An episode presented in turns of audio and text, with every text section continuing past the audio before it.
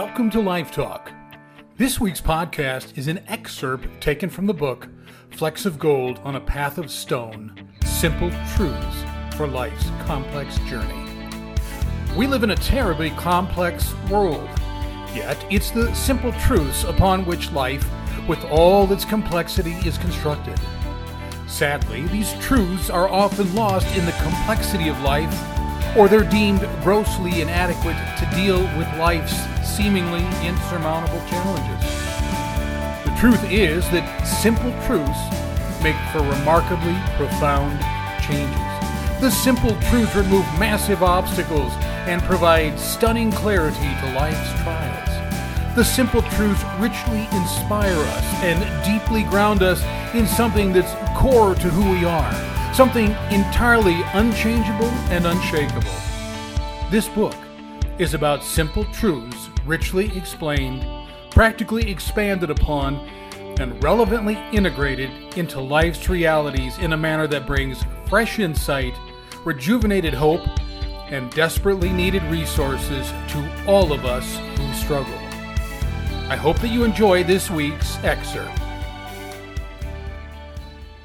We yearn for security. There is an inherent need deep within the fiber of our being that desires to be able to lean on and lean into the things around us, knowing with steeled assuredness that they will hold us firm and steady. We want life to be safe because we have a passion to engage life. And to engage life out to its furthest edges, we must of necessity step out of ourselves and into that which is around us. We have to step up, step off, and step out. Any real journey is of necessity a journey beyond ourselves.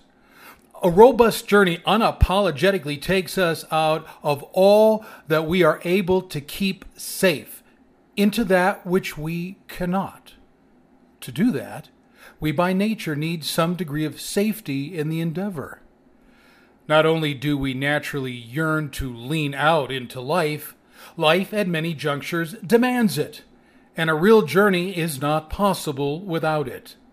Life frequently arrays itself before us in a manner that forces us to trust, to moderate or marginalize caution, and to step out onto ground or relationships or circumstances that have not entirely convinced us of their certainty or safety. Sometimes we have to step out into things that are not of themselves safe at all.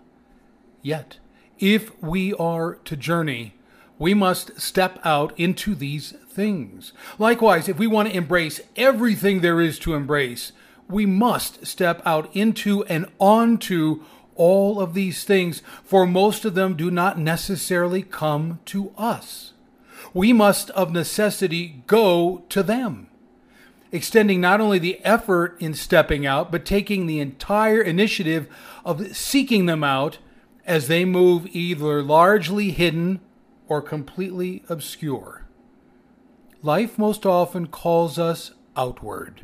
It beckons with grand and rich invitations that hold out the promise of growth and great adventure. But it does not always come to us with those invitations. We most often must go to it. The hard evidence of our passion for the journey is illustrated in our willingness to chase it however elusive it might be. Life, however, is terribly imperfect. It seems that there was some grand design that granted us tremendous ability and then graced life with tremendous opportunity. There seems to be shadows of some great correlation where we were equipped to do great things and then life laid out great resources and ample space within which to do those things. The chemistry of it all made life something potentially grand. Somewhere, the whole marvelous arrangement seemed to have gotten marred. Somehow, it was apparently damaged. For the wages of sin is death, which is the ultimate loss of the ultimate gift. The original intention of grand opportunities remains but it now has to overcome obstacles, barriers, and various difficulties. Life demands that we battle disappointments, cruel turns, unexpected twists, and surreal pain. Life remains for the taking, but it now comes with risk, sometimes great risk. Into all of this comes betrayal. Betrayal is a cruel reversal. It takes the trust entrusted and uses it for a purpose contrary to trust's intent. Trust is a powerful thing. It willingly bequeaths both power and vulnerability when it extends itself to another or to life. Without trust, the greatest things in life are simply not achievable. Trust pushes out the boundaries. It allows us to extend ourselves out into places we would not otherwise venture. Whether that trust is vested in the destination itself, who we're journeying with, who we're journeying for, or whether that trust is vested in ourselves, it must be present. Trust is the prerequisite to risk, and without risk, little can be accomplished. Betrayal takes trust and cruelly uses it to the advantage or purpose of the one initiating the betrayal. The agenda is most often self centered. It's about using trust to achieve an agenda that trust was not extended to achieve. Betrayal is altering both the journey and the intent for which trust was extended. A great gift is used for a great evil against the giver. Something painful and at times barbaric is then perpetuated. The greatest and most painful aspect of betrayal is the belief that the very action of betrayal is not betrayal at all. Betrayal, dressed in love and trimmed with the facade of good intentions, is the most barbaric of all betrayals, being in reality a double betrayal. It is where the betrayer is set upon betrayal in a manner hidden and cloaked. It is chillingly devious, and it carries an impaling venom deadly to the one who extended the gift of trust. There is also a diluted sort of betrayal where betrayal is seen as a correct course of action or a necessary agenda by the one initiating the betrayal. Betrayal is often justified or rationalized as something other than betrayal.